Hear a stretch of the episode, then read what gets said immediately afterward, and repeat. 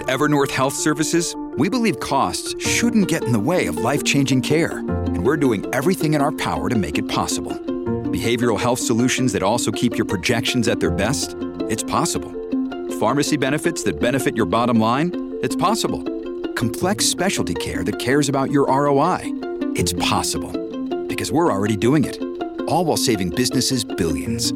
That's Wonder made possible. Learn more at evernorth.com/wonder.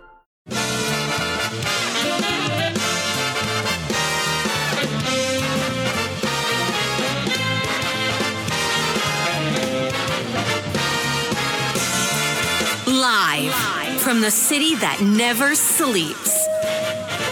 17 miles from Madison Square Garden, New York City. It's America at Night with Rich Valdez, America's favorite late night talk program, featuring interesting guests from around the world and calls from across America.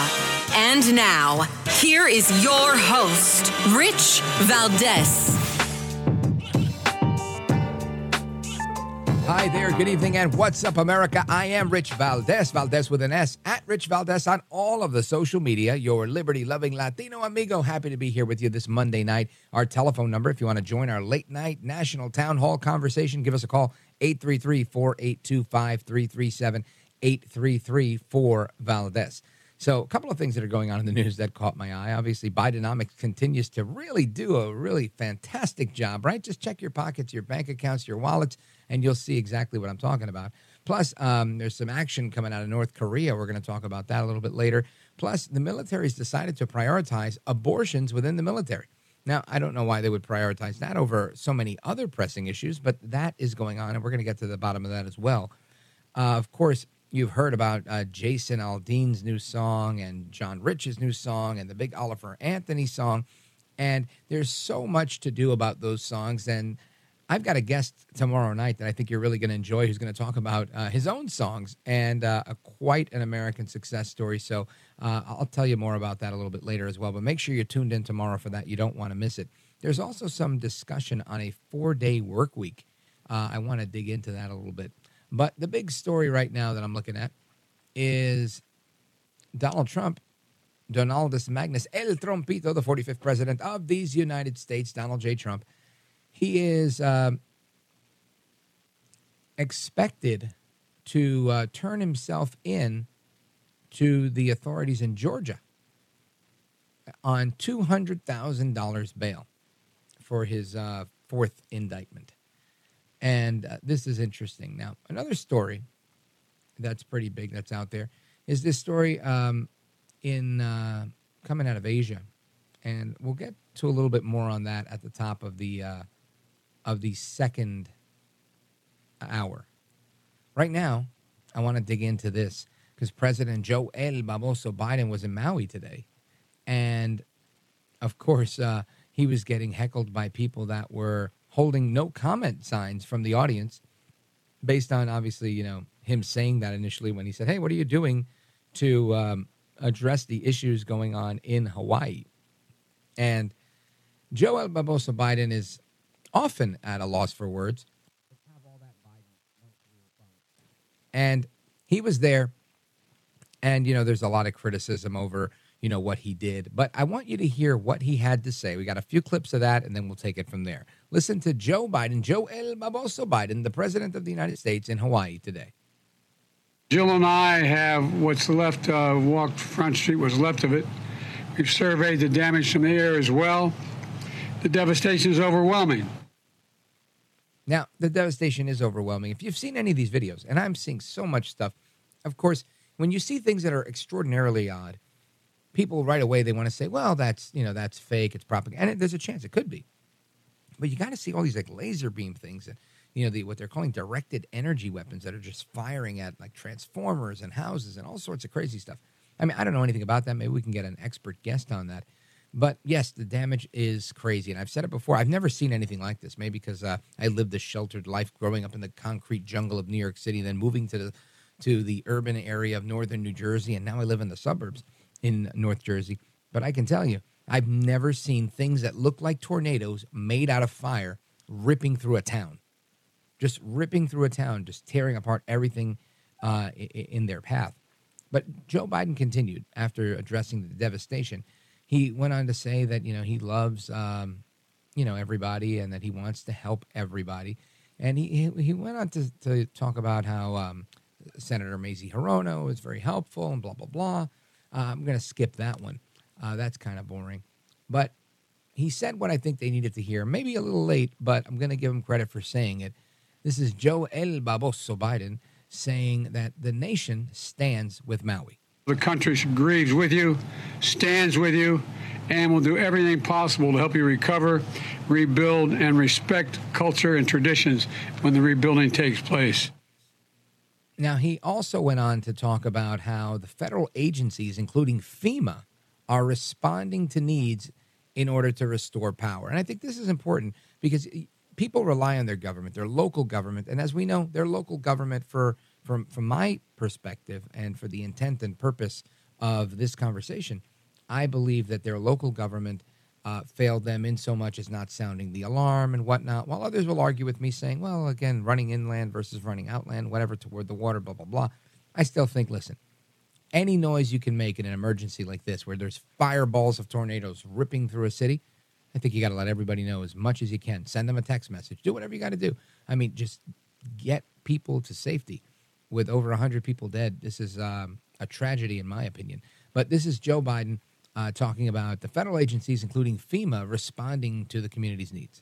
My administration has been in constant contact with the governor and congressional delegation and local leaders.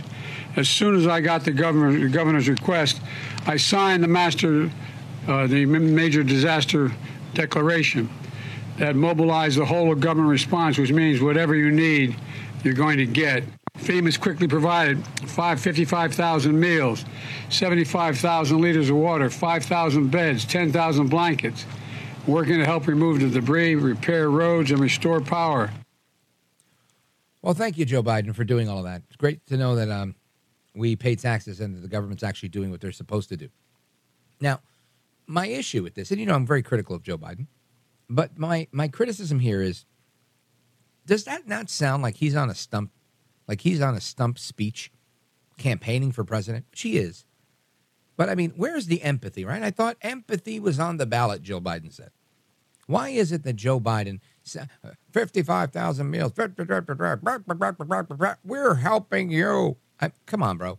I think a little bit of empathy, a little bit of, um, you know, better performance art, whatever it is. And maybe I'm just being unfair to him, and that's fine. I'm allowed to do that. But I really do think you've got to meet people where they are. People have just, this is not a house fire. This is not an apartment building in the Bronx that went on fire, which is a tragedy in and of itself. This is a massive fire. That it, it was, I mean, again, I, I'd never seen anything like this. So I think you need to not harp on all of your achievements and accolades and 5,500 meals and whatnot, but really let people know we're here. This is what's available. We've got you. And he said that in the other one, but I just feel like it's not very convincing. And that could be my own personal bias, just telling the truth here.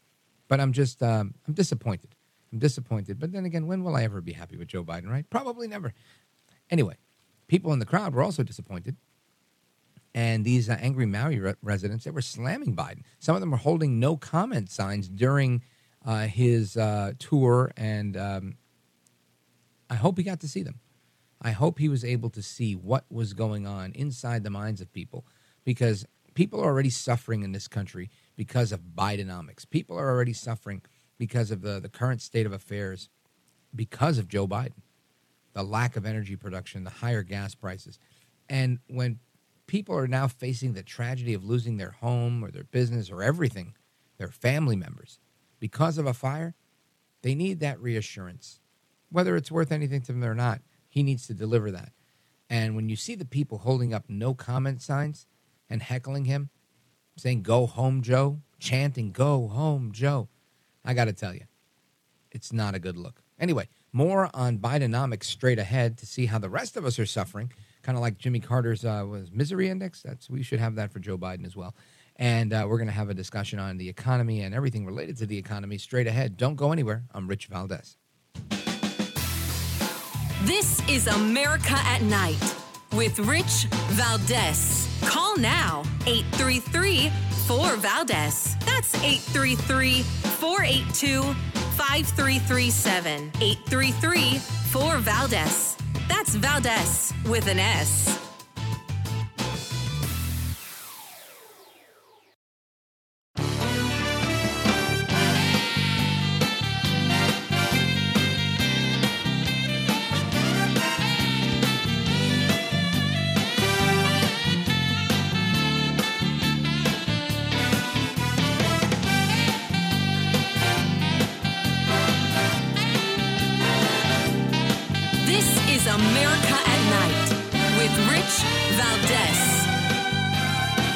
right, familia, welcome back. Uh, I want to have a discussion on the economy and various parts of the economy. I want to talk about central bank digital currency. Uh, that's always a, a hot topic that we're always learning more about. I also want to talk about the uh, changes in in um, household income, right? Because I think so many people are feeling a, a, a tightening of the belt here, and everybody's blaming inflation inflation, and that's accurate. But there is also, uh, I think, a decrease in the median household income, and that obviously affects a lot of people. And there's a bunch of reports out on that, so we're going to get to that as well. But I want to start off with this conversation on central bank digital currencies and whether or not Congress is going to be greenlighting a central bank digital currency or a CBDC, not to be confused with CBD, which is that oil that's made from the cannabis plant. Anyway, going uh, back to the original topic here, uh, I want to introduce our guest, Peter St. Onge. Uh, he's got a PhD in economics and he is a research fellow at the Heritage Foundation. Dr. Peter St. Onge, welcome to the program, sir. Thanks for having me on, Rich. You bet. My pleasure. Happy to discuss the economy on a Monday night. This is always something that I sort of understand, and then I go, I just don't get it. I don't understand what's happening. Uh, probably because I'm looking at my bank account and seeing what I'm paying for gas. But we're going to make sense of all of that. So let's talk about this. You've got a piece in the Hill, a really good piece, and uh, it, it talks about whether or not Congress is going to be greenlighting a CBDC. And I, I'd like your thoughts on that, if you don't mind walking us through it.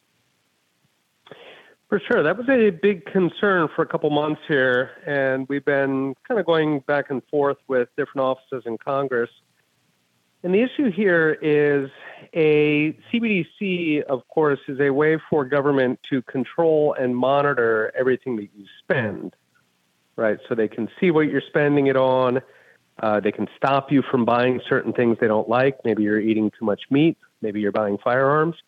Uh, they can force you to buy things. They can lock you into a bank. If your bank's in distress, they can just go ahead and clamp down so that uh, you don't pull your money out, put the bank at risk, so you have to go down with the ship. So, of course, there's a lot of things that are bad about CBDCs. There's really nothing good about them except that governments like them uh, because they like control, they like monitoring us. And you know, public opinion is very, very strongly against CBDC. Something like 75, 80% of Americans are against them. This is true in every country in the world. There was a march of 500,000 people in Austria. Austria is a country wow. about the size of North Carolina. All right, so if you can imagine 500,000 people marching against CBDCs. Uh, Nigeria had riots against CBDCs.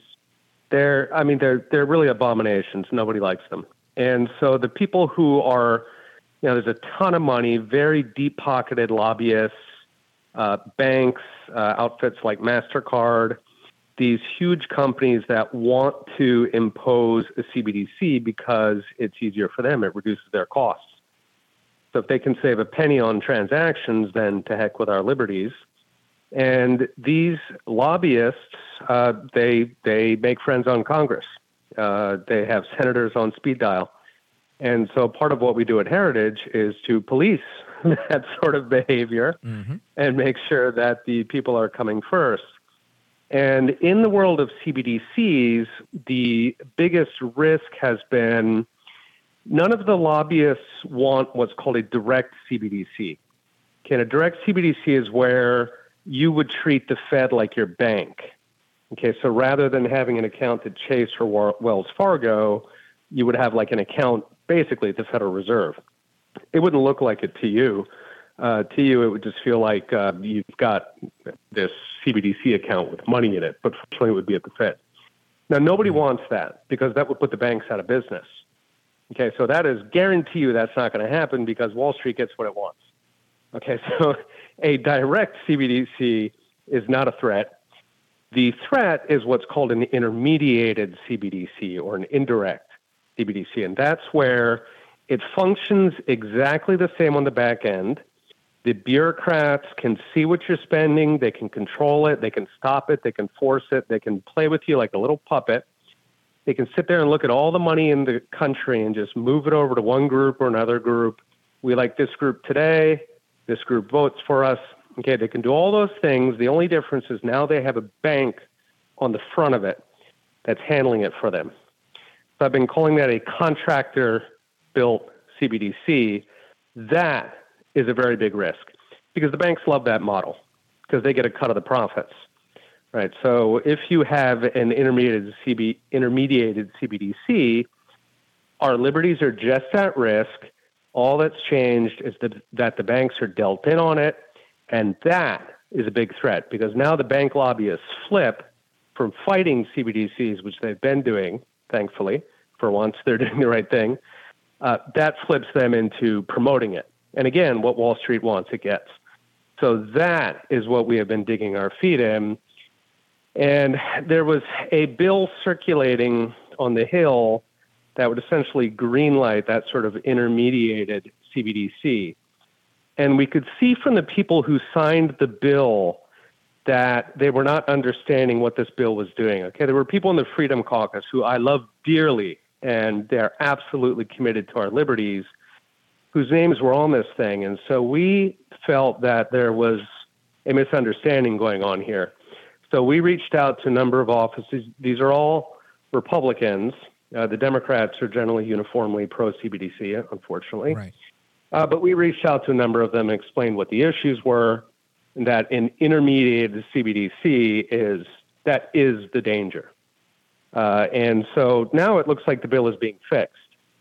So that danger seems to have receded. I think for now uh, we're happy. Uh, we don't see any real big risk coming from the Republican side. Now, the Democrats have been pushing CBDCs for a long time. They're generally much friendlier to the idea of state control. They trust the deep state in a way that most Republicans do not.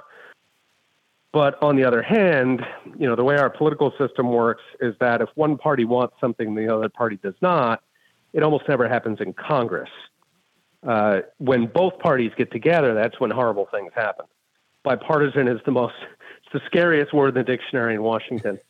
So what we were really focused on was making sure that Republicans didn't get suckered into this thing and then join together with Democrats to make it happen. So for the time being, thankfully, it looks like Washington is deadlocked, or at least Congress is deadlocked on CBDCs. Now, having said, that's just Congress, right? And in theory, Congress makes all the laws, but in reality, the vast majority of the laws are made up by the deep state. In other words, by the Federal Reserve, by Treasury, mm-hmm got a whole bunch of regulators who make up rules about the financial system. In practice, 99% of the rules in our financial system are never touched by Congress. It's called delegation. So they essentially say to the SEC, uh, make financial uh, markets work. And then the SEC does whatever it wants to do. And so we have a lot of CBDC risk coming out of that deep state, primarily coming out of the Federal Reserve so they are running a CBDC pilot, quote unquote. Yeah. They don't have congressional. Uh, yeah, yeah, they don't have any authority for that. But you know, the Fed prints its own money, meaning it doesn't have to come to Congress and ask for permission. You know, most most of the government does, but they do not. Folks, we're on with uh, Peter St. Onge, economist with the Heritage Foundation, and uh, we're discussing central bank digital currencies and the danger that they pose we're going to continue that conversation right after this break. Don't go anywhere. Dr. Peter St. Onge is coming right back with me, Rich Valdez, and we're just getting started, so don't move a muscle.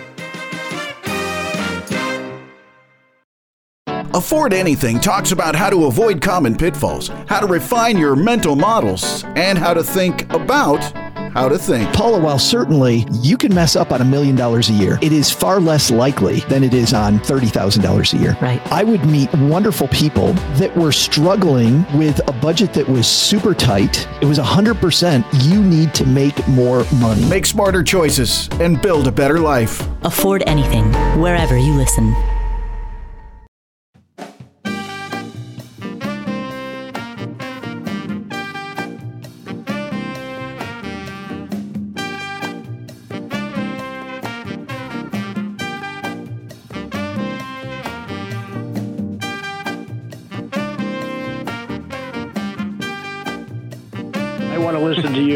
All the time. America at Night with Rich Valdez. So, the Austrian American economist, and you may not know his name, but I- I'll share with you, Ludwig von Mises, uh, he said, The worst evils which mankind has ever had to endure were inflicted by bad governments. I tend to believe that. I think that's probably very true. And our guest, uh, Dr. Peter St. Onge, who's an economist with the Heritage Foundation, uh, he spent some time as a fellow at the Von Mises Institute, and we're having a discussion on central bank digital currencies and how bad they are for the people. It seems like there's no upside for the people, and just only upside for the government. And it's it's shocking to see how it happens. And you know, the the lesson I think we have to learn here, besides the mechanics of it, the real lesson here is when we look at proposals that the government has, I think we need to do so with a high degree of skepticism in realizing that what they're telling us is not necessarily true for us, it's true for them, and that we have to always look out for what's good for us. Peter St. Onge, we were talking about the um, the dangers of a CBDC and the potential um, signing or green lighting of, of something in Congress that's been allayed for now. However, even Republicans, well intentioned Republicans, were considering voting for something like this. And I think Congress has to absolutely hold the line. You said something I thought was uh, really, really uh, poignant, which was bipartisanship is the uh, the code word for disaster, right? and that's my paraphrase, but it's true. Uh, what, once they're all working on it together, nobody's looking out for the people. Peter St. Onge. Yeah, that's the old joke. Uh, when you hear bipartisan, hold on to your wallet, hold on to your rights. Uh, I, I am terrified whenever both the parties agree on something. Uh, there may have been an age generations ago when you know Congress would come together and do smart things, but nowadays it's an absolutely terrifying prospect.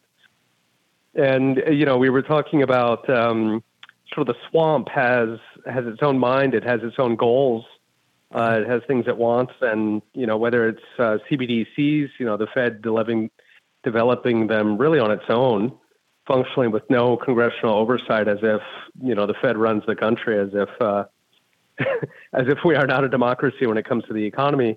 That's uh, t- to me an outrageous state of affairs.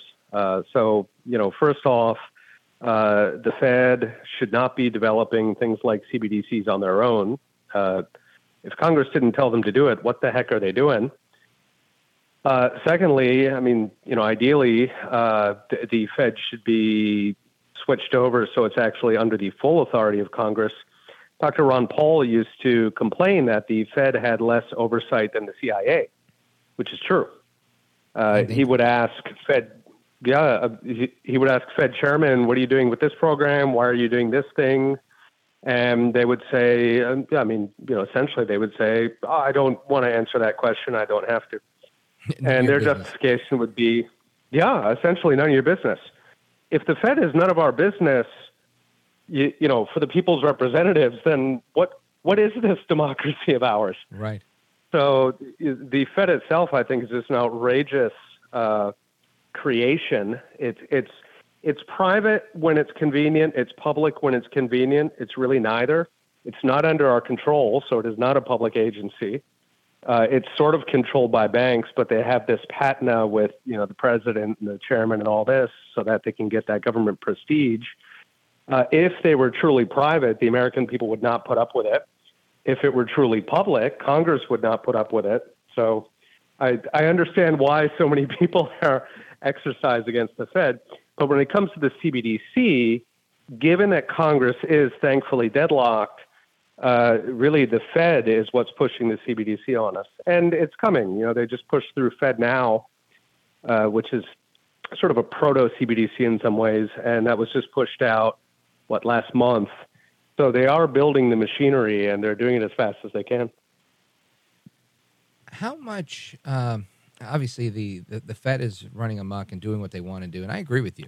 I am uh, one of those end the Fed um, pro end the Fed people, and I think we should get away from it. However, is it a pipe dream? Am I? Uh, is this um, a utopian fantasy of mine that will one day end the Fed? Unfortunately, historically, central banks don't go away on their own. uh, fiat money, you know, does not stand down quietly and say, "Okay, guys, I'm sorry." So generally, it takes a crisis, and you know, central banks and fiat money causes the crisis, so they they tend to end themselves. Uh, but there's a lot of collateral damage, and so really, the best you can do is keep an eye on it, uh, prepare yourself, hedge with real assets. That doesn't necessarily only mean gold, right? Like a house is a real asset; it is inflation protected. Uh, stocks are actually surprisingly inflation uh, inflation protected. They tend to do bad in recessions, but during rampant inflation, like in Weimar Germany, uh, people were actually very excited early on because the stock market was soaring. Right, so the stock market would go up a million percent. Prices will only go up a hundred thousand percent. Well, you just made out, and so people were very, very excited moral of the story being that if you are alert, you can protect yourself with real assets. But in terms of, it, it, you know, I think the best we can hope for is that the Fed sort of screws up. You know, it doesn't destroy the country, but it sort of 1970s level screws up bad enough that people say maybe these guys don't know what they're doing, and then we rein them in. Uh, I think in order to actually go back, sort of wind the clock back pre Nixon, or pre FDR and go back to gold, I think historically that generally takes some sort of a crisis, meaning hyperinflation. Wow, yeah, and I I, I don't want that, but uh, I guess mm-hmm. that that probably would be the way to go. And that's that's really I was going to be my next question was you know what what do you think the likelihood? Same question, but with a re- return to the gold standard. I think you kind of answered it saying it's the same crisis. Uh, if we go into hyperinflation and obviously people are starving and um, figurative, maybe even literally dying, as a result of it, then that might prompt such a move to the gold standard. Right, and we've got a couple triggers on the horizon. Um, in normal times, you know, there's an Adam Smith line where some junior bureaucrat was talking about some terrible tariff policy or something, and Adam Smith said, "My dear boy, there's a lot of ruin in a nation," meaning that when catastrophic policies hit, the people themselves respond. Uh, we are smart, we are resourceful, we make the best of it, meaning that whatever horrible policies government puts on, typically, you know, most of the impact uh, we sort of control or we cancel out. Um, and so that that is sort of the saving grace is that when the hard times come, um, people will largely protect themselves. Uh, I don't think it will be uh, a complete catastrophe. But at any rate, the, the two most likely triggers I think that are on the horizon, you know, one of them is government debt, which is just absolutely hitting unsustainable levels. Uh, we're well, we're at 32 trillion. We're looking at uh, the Congressional Budget Office is projecting 50 trillion deficit. At some point, it's just funny money. It's uh, it's never ever going to get paid back. Uh, if markets believe that it's never going to get paid back, then guess what? The interest rates skyrocket. Uh, you know, you'd have to pay people very high rates uh, to accept it at that point. Uh, and then the other big trigger is de-dollarization, right? So particularly the Biden administration has been very ham-handed in how it treats other countries. Uh, it's been scaring them off the dollar, and you know, meanwhile, you've got countries like China that have been very, very eager to help push countries off the dollar. Uh, never interrupt your enemy when they're making a mistake. And from China's perspective, they're encouraging us to scare countries off the dollar. And so if that were to happen, right, we've, we've already seen the U.S. lose about, or the U.S. dollar lose about 8% of its market share in official reserves over the past year. If that continues, then you would start to see a flood of dollars coming back into the country. The thing to keep in mind is once you are a reserve currency, that means that the whole world uses your money. Right. Right. So, for example, if you're if you're a rich person in Mexico, most of your um, money is held in U.S. dollars. It's not held in Mexican pesos. You don't trust the Mexican peso. You hold a little bit for you know month to month expenses, but really most of your savings are going to be parked in U.S. dollars. And that's the case all over the world. It's the case in China, Egypt, Russia, everywhere.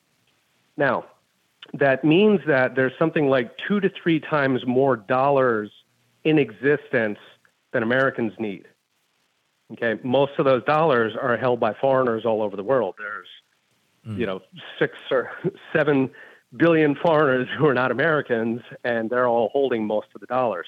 So if they are scared off the dollar, and those tens of trillions come flooding home, that is the catastrophic scenario, and that's part of the reason why uh, I've you know been so concerned about these de-dollarization moves by the Biden administration.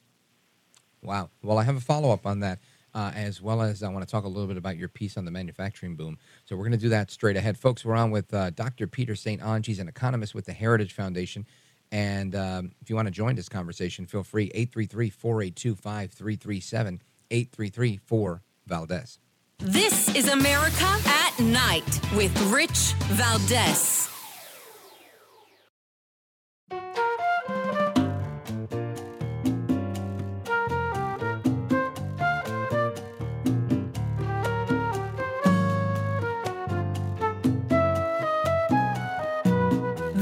Is America at Night with Rich Valdez. All right, America. And to the phones we go. We got Lance in Galloway, New Jersey, W O N D, with a question for Dr. Peter St. Onge, research fellow and economist at the Heritage Foundation. Lance, go right ahead.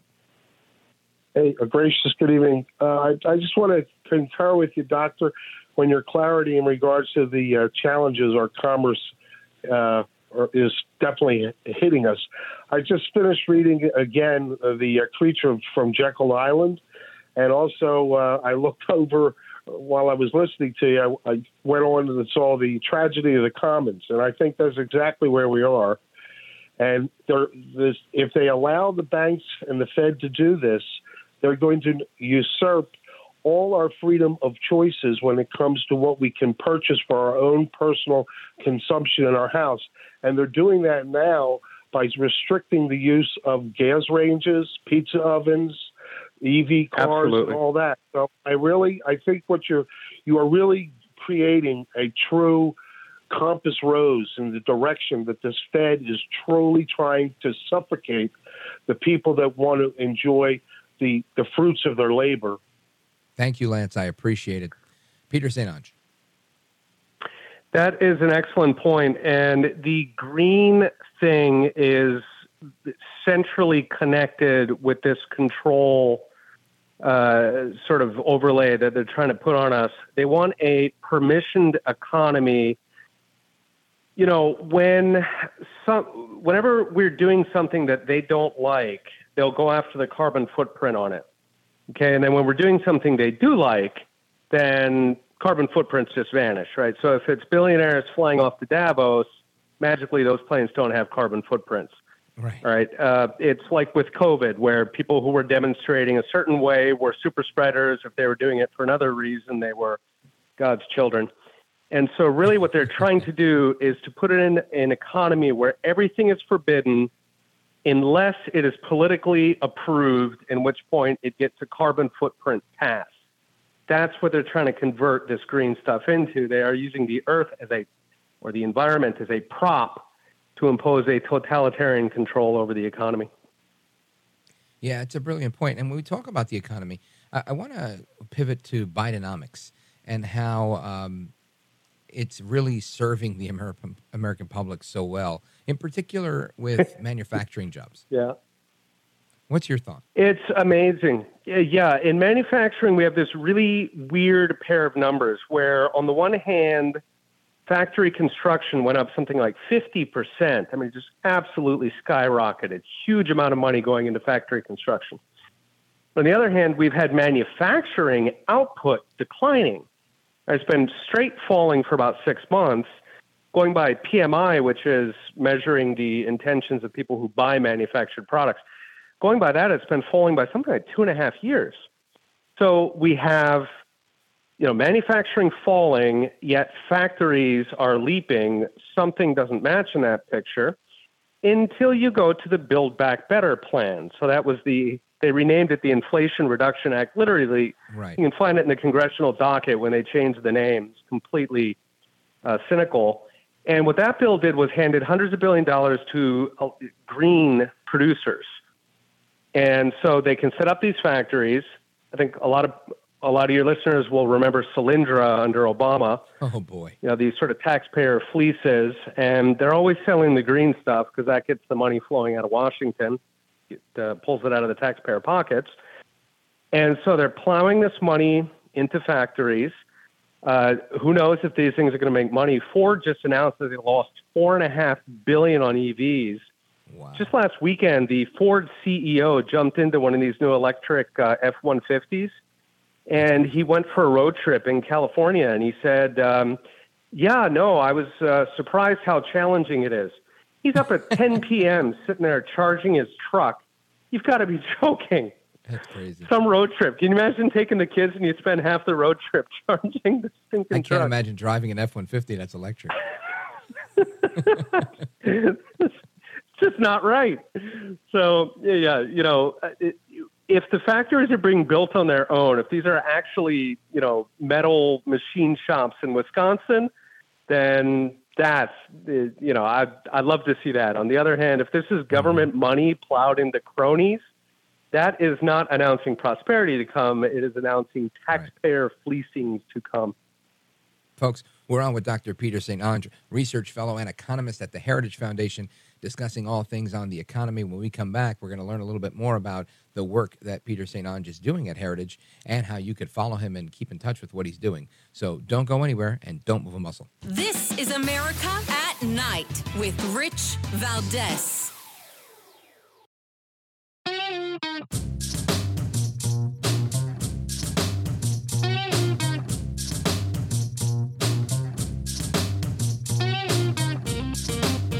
This is America. This is Night. This is Rich Valdez. All right, and we go to the largest audience in late night talk radio. Let's go to Kalispell, Montana, and check in with Kim very quickly. Hi, thank you very much. Um, I so I only own like seven thousand dollars in my bank. What should I do with it? Should I trust the banks? You're right. A lot of Americans are facing similar. And Peter St. Onge, what, what is the best advice for Americans with, you know, a, a few grand in the bank facing the current economic situation? I think if you're looking at a couple thousand of the bank, you don't have to worry about the bank for now, uh, for the next uh, couple of years at least, because we do have FDIC uh, if a bank goes under, typically the way that, that it gets handled is uh, they'll have, it's generally a weekend workout, meaning that the bank closes on Friday just like normal. It is now bankrupt. It gets chopped up, sold off. Other banks now buy it. The entire transaction is done on paper. You are never aware. Um, if the bank is completely wound down and evaporated, then you get a check from the FDIC. Okay, so you are completely covered. You don't have to worry about the bank going down. Now, it, the reason you don't have to worry is because the banks are being bailed out. So that's not necessarily a good thing in the abstract. But on a right. personal level, you don't have to worry about your money. Um, you know, one of the big issues recently has been that the uh, big bank accounts over 200,000, traditionally they were the ones who had to worry, as it should be, because they should have been watching the bank in the first place and they're now getting bailed out as well. So that's a that's a separate question, and you know, of course, the rich get taken right. care of. But on a personal level, I would not worry about banks. Now, uh, Dr. Peter St. Onge, let everybody know what your website is, how they could keep in touch with you and follow the work that you're doing. Sure. I've got a website at petersaintonge.com, and I'm always on Twitter at, at Prof. St. Onge. Uh, I do daily videos on the economy and freedom, so I hope uh, people give them a watch. Excellent videos, by the way. I checked them out over the weekend and I highly recommend them. Dr. Peter St. Onge, I want to thank you for your time and for joining us tonight. You're a scholar and a gentleman. Thank you, Rich. It's been a joy. You bet. Folks, more to come straight ahead. Don't miss it. We're coming right back.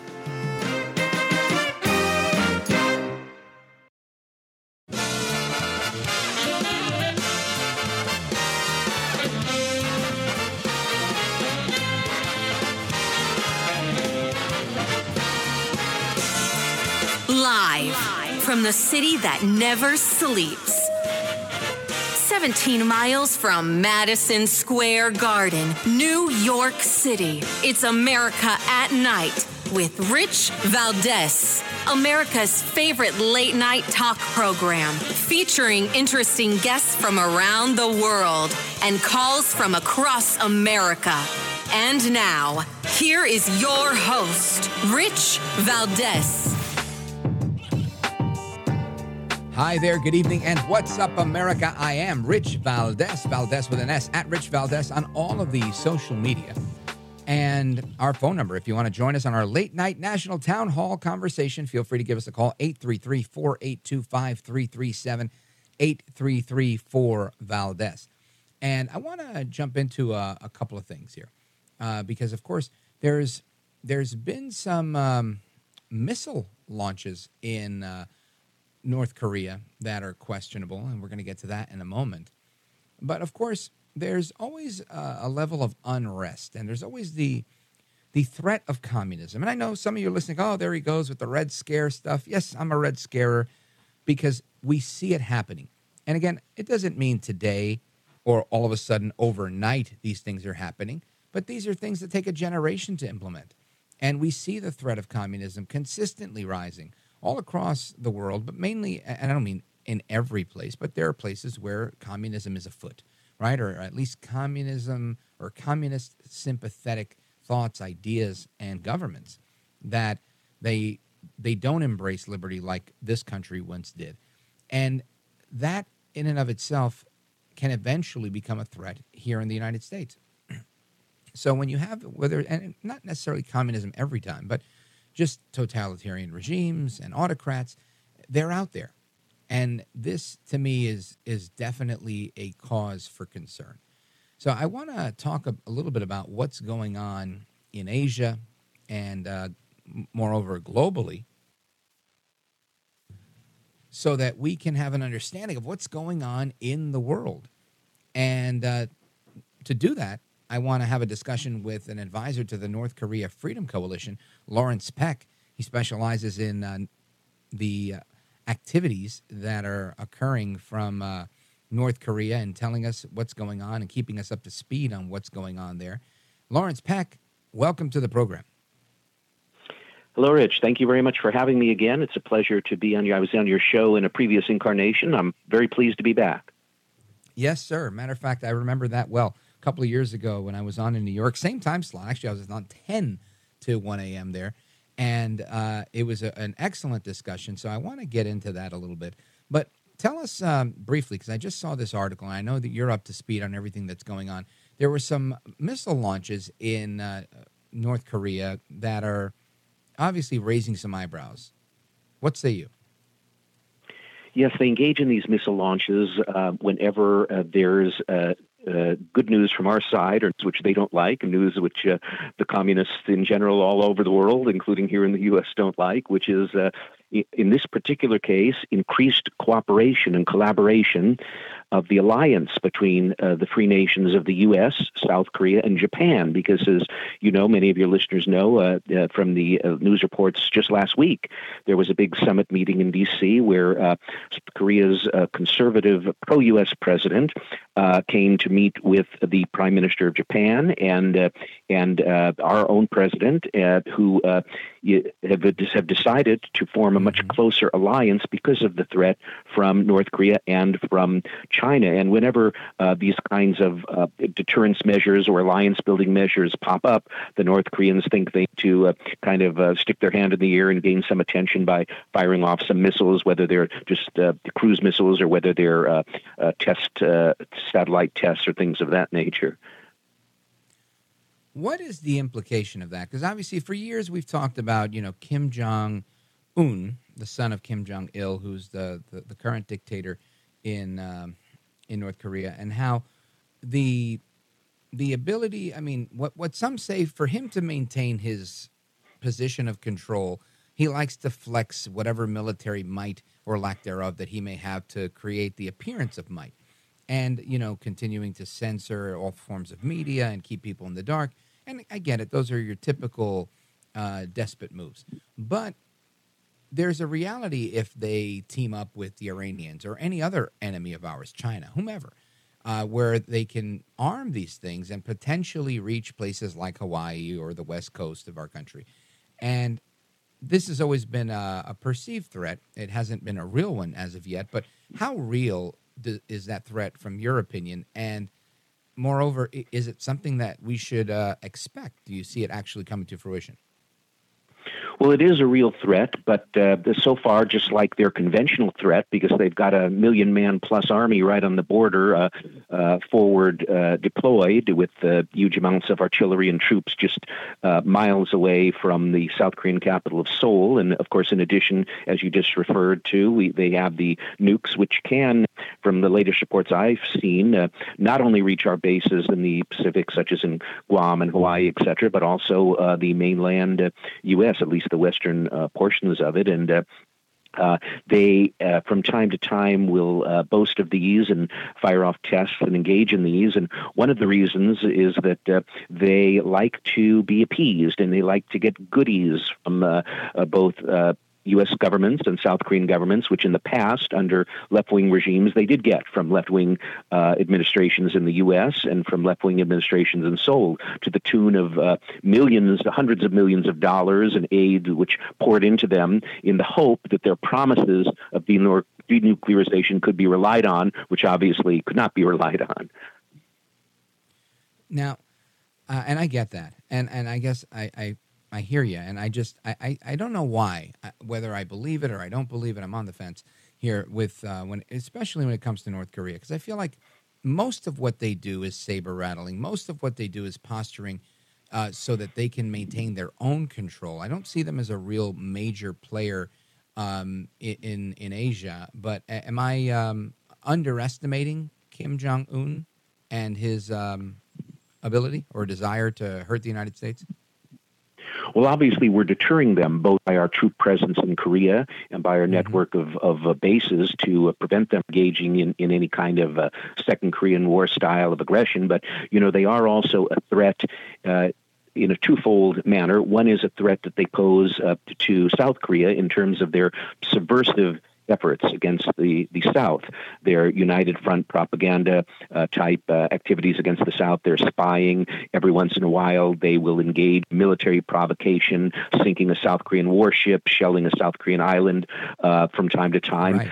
And secondarily, there are the international criminal activities they're engaged in, which target the U.S., South Korea, and a variety of countries around the world, such as their cyber warfare, their stealing of, uh, of funds uh, through Bitcoin accounts, their hacking of, uh, of hospitals and government institutions. So that, uh, their, their international crime wave that they've been constantly and continuously engaged in. Plus, there's the constant uh, threat that they have uh, against South Korea, which sometimes flares up into actual shooting. All right. Well, uh, I think the jury's still out for me, but I, I don't want to find out either. Folks, we're on with Lawrence Peck, and uh, Lawrence Peck is an advisor to the North Korea, uh, Korea, excuse me, Freedom Coalition, and we're going to discuss what's going on in Asia and as well as the rest of the globe, and uh, focusing on North Korea and their activities as well. And he's got a piece in Newsweek that I want to discuss. So we're going to do that straight ahead. Plus your calls. If you want to weigh in on foreign policy, give us a call 833 482 5337 833 4 Valdez. This is America at Night with Rich Valdez. Call now 833 4 Valdez. That's 833 482 5337. 833 4 Valdez. That's Valdez with an S.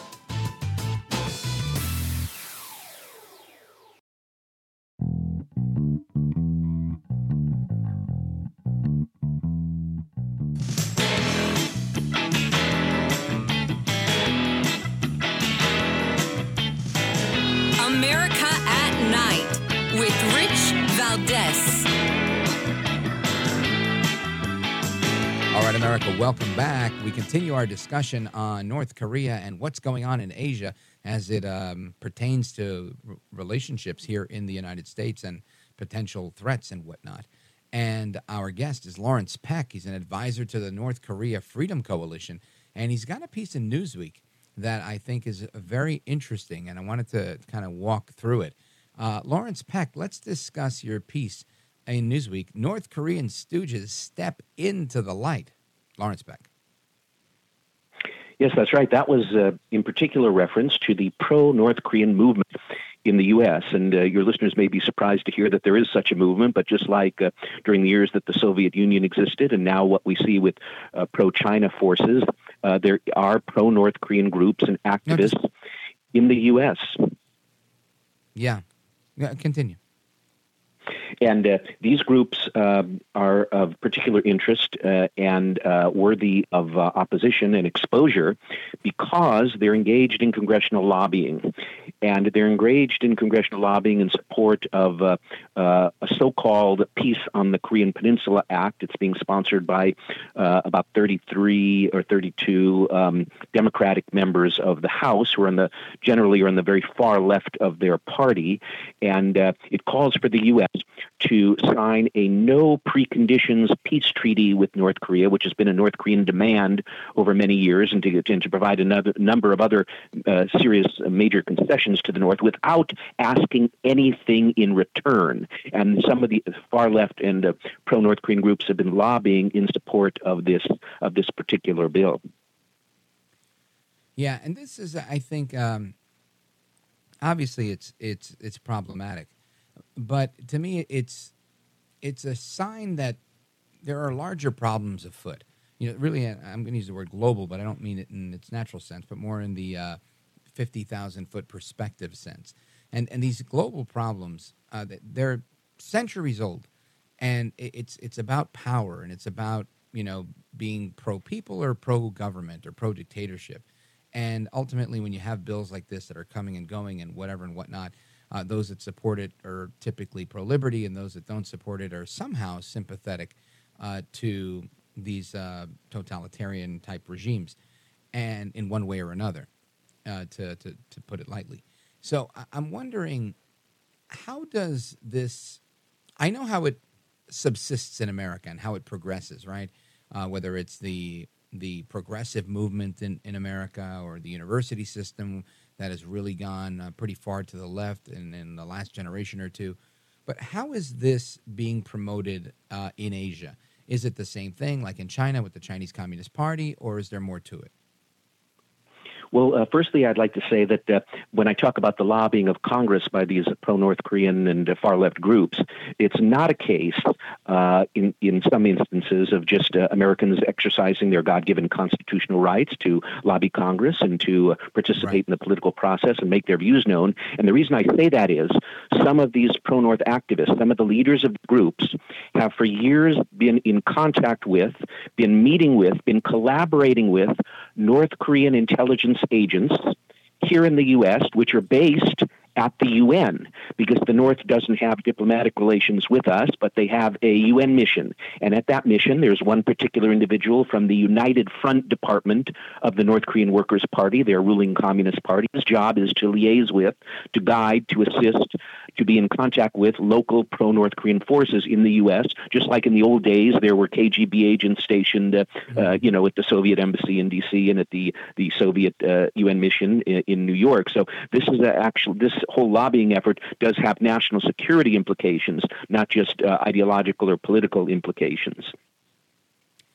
You know, and I think you're hitting the nail on the head, right? These are propaganda efforts, and in in my existence, these true propaganda efforts from you know pro North Korea and pro uh, Soviet when I was a kid, uh, and, and, even now even pro Russia, right? While Russia claims to be a um, you know a democracy and it's not communist, I, I'm not convinced, and nor do I think I will be, that Vladimir Putin's not a communist sympathizer and and kind of rules as such in many ways.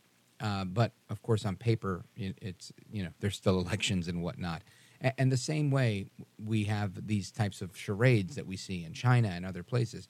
So I get it; it's a propaganda operation. And would you say that is the the main avenue that's being used for whether it's North Korea or whomever uh, of these totalitarian regimes to to advance their their standing in the United States? Yes, in that respect, there are two uh, key points I'd like to make. And the first is that uh, you're absolutely right in the sense that these are what we used to call influence operations by these foreign powers to some degree because of those connections that I just mentioned to foreign uh, agents. And uh, they reflect, as you mentioned, some of the past experience we had uh, with the Soviet Union, some of the current experiences we have with, uh, with Communist China influence operations. And secondarily, I wanted to mention that in your introduction, to uh, bringing me on when you were discussing the issues of uh, internationally totalitarianism and domestically uh, pro communist uh, elements.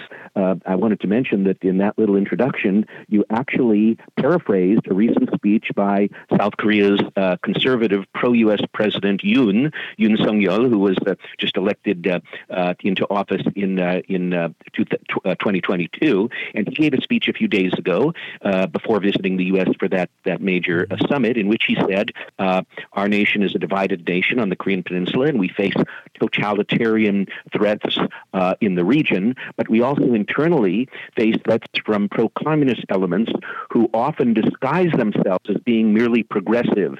Uh, and he says that is also a threat to democracy and a threat to our shared values of uh, human rights and uh, democracy and liberty and the rule of law. Yeah, well, he's either an observer of American politics or a listener to this program. Either way, I salute him. And Lawrence Peck, I want you to let everybody know. Um, how do you think this um, is? This going to be like a tension to manage, as Andy Stanley says, where you know it's a problem that doesn't go away, and we just have to kind of navigate, or do we see some sort of major change in the region? Well, uh, in terms of uh, North Korea and China, really, it's really a process of deterrence the same uh, of the same nature that we had uh, uh, in terms of what we were doing in Europe for, for many years with, with NATO and our alliance uh, structures all over the world in terms of ensuring that uh, in the case of uh, North Korea that there's no aggression against the South, in the case of China that there's no further uh, threats against their neighbors or expansion into areas like the South China Sea, and it's really a, a, case of us uh, in true Reaganite uh, fashion, uh, continuing to to support our allies and to maintain strong maintain strong alliances. Because, for example, the troops that we have in North Korea, I'm sorry, in South Korea, the troops we have in South mm-hmm. Korea that we've had there have been a stabilizing element and have really prevented uh, another war from breaking out in the Korean uh, Peninsula. And uh, of course, the pro-North Korean and leftist forces are, are calling for us to pull out of South Korea, just like some of the more extreme elements are calling for us to pull out of Hawaii and uh, and NATO. But uh, uh, that's really the key to it to keep up a strong defense uh, and uh, operating on the basis of peace through strength. Yeah, and uh, the Reagan mantra of peace through strength, I think, is is one that we always have to hold on to. Um, or like other previous presidents have said, you know, walk quietly while holding a big stick. Lawrence Peck, um, tell us how we can keep up to speed with the work that you're doing um, both your website and your uh, social media handles? Well, uh, most of the work that I uh, do, that I have published is actually in South Korea, among uh, both mainstream and conservative uh, uh, media the there, because but uh, no, my my uh, work here is uh, mostly featured on uh, townhall.com is some of it, and uh, jns.org. And uh, as you mentioned, as you alluded to, there was an article on Newsweek. But I just I usually am a, kind off, of a freelance We're out of writer. time, Lawrence yeah. Peck. Thank you for joining us. I appreciate it. Folks, there's more to come straight ahead. Check them out at townhall.com, jns.com, and we're coming right back.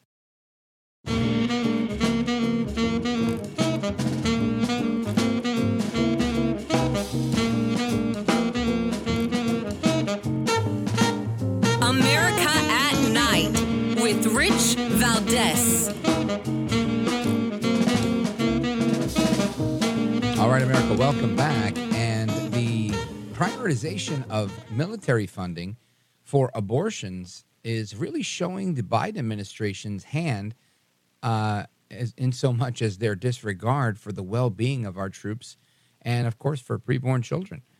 And this is a story that, you know, it's, while it's been publicized a little bit, it's not nearly as, as spoken about as it probably should be. And I want to talk about it a bit because I think it's interesting. A, yes, I'm pro life, but from a broader perspective of why is this the hill to die on? Why is this one of the top priorities? Like whether it's the LGBTQ movement or IA plus, the uh, the, the drag queen shows that were be, uh, being held on military bases, uh, or this issue or others. Why is the focus on the American military so displaced from national security, a strong national defense, uh, having the best military we could possibly have? And I think this is, uh, for me, the fundamental question why? Why is there such a strong defense for so many of these crazy policies? And to get to the bottom of it, we're bringing in our guest, Shawn Carney. He's president of 40 Days for Life. Shawn Carney, welcome to the program. Thanks for having me. Good to be on. You bet. So tell me a little bit about this, uh, because uh, when I heard about it, I thought, wow, that's really interesting that this would be a, a prioritized effort within the military, providing um, uh, additional funding for abortions. Uh, that's the last thing. It's kind of like when Obama said that you know we were going to continue to to fund um, gender transition surgeries. I just again another thing. It's the last thing you think you're going to hear from the military, right? Uh, maybe I'm the only guy that's thinking that. But uh, what's the story here? Yeah, it's it's weird being the new normal when it comes to our federal government. And so when the answer is Roe was overturned, and, and that changed everything. So you had really three uh, government agencies that started making abortion their primary goal when when Roe was overturned because Roe was overturned during the most pro-abortion government we've ever had, uh, and it was of course because the Supreme Court was in place to do it, and they didn't expect that. And so you have the FDA, uh, the DOJ, uh, and the military. Those three government entities, uh, which kind of live on their own islands and answer to no one, uh, just started dictating and expanding abortion. Uh, we certainly see it with the DOJ with the targeting of, of pro life people. Uh, we see it with the FDA, which just overnight deregulated chemical abortions. And then now we see the military expanding abortion, paying for abortions of, of our service uh, women. And nobody was talking about that a year and a half ago, or three years ago, or five years ago. It would have been absurd. And everybody would be reacting the way that you're reacting. And the difference was Roe v. Wade was overturned. So we see now an overreach of power by these three government entities. And all of a sudden, uh, their point in their own mind is to expand abortion. You know, and I think you're right obviously the the overturning of Roe was was something that struck so many people in so many ways. Uh, but you would one would think, and at least I like to think that the military is somewhat above reproach when it comes to politics, and this is politics, right? You have pressures from um, the abortion lobby, Planned Parenthood, whoever uh, you know supports this cause, and and they start to apply political pressure uh, within within the administrative state, within the executive branch, within the military and that pressure has always been there, but it seems that it, it, it, it exacerbated to this point where it's like they're doing something about it. And, and I just find it so striking that politics has take, taken such a role in the American military, uh, especially on an issue like this. That I feel like it's it's just how often do we even need abortions in the military? And again, maybe that's the broader problem that I'm not aware of. That there's a whole lot of uh, pregnancy occurring in the military, and maybe that's my naivete. What do you know about that? Yeah, our experience with abortion in the military, there most military bases, it's kind of dark. most military bases have an abortion facility near them. And they also have a, a, free medical pregnancy center near them. In Fort Hood, where I live in, in Texas, um, the abortion facility ended up closing and it had a pregnancy center next door. But the majority, whether you're in, in Watertown, New York, or Fort Hood, or anywhere, uh, the majority of these abortion facilities will tell you, and the local pregnancy centers will tell you, that it it's not the people in the military getting abortions. It's typically the result of of an affair when when a serviceman is is overseas uh, fighting and the woman gets pregnant uh, with another man and and wants to kind of get rid of the problem, uh, so to speak. And those are the majority of abortions. Now we only know that because we work with those women uh, and you know try to get them to choose life, and that life will move on. But that's when military and abortions are connected. That's the connection. Um, it's not that you have a woman who's saying, I-, I need you to pay for my flight because you stationed me in Alabama and I'm going to go to San Diego to have my abortion. And you're going to pay for it. That would have been absurd a year and a half ago. And that's why the military is just fabricating this problem or this issue so that they can talk about it and so that they can kind of show that they're above Roe v. Wade. Because you're right. Um, they weren't talking about it. The military is above it. And and now they, you know, it, it's this. It's just kind of become a sacrament for them. Unbelievable, folks. We're on with Shawn Carney. He's the president of Forty Days for Life, and discussing the the prioritization of military funding for abortions. And again, something that I didn't think was a thing, but it apparently a, a thing. It's a very real thing. So we're going to continue our discussion on life and other things that Shawn Carney is working on straight ahead. If you have a question or a comment, you want to join the conversation, feel free. 833 482 5337 833 4 Valdez. This is America at Night with Rich Valdez. Call now 833 4 Valdez. That's 833 482 5337. 833 4 Valdez. That's Valdez with an S.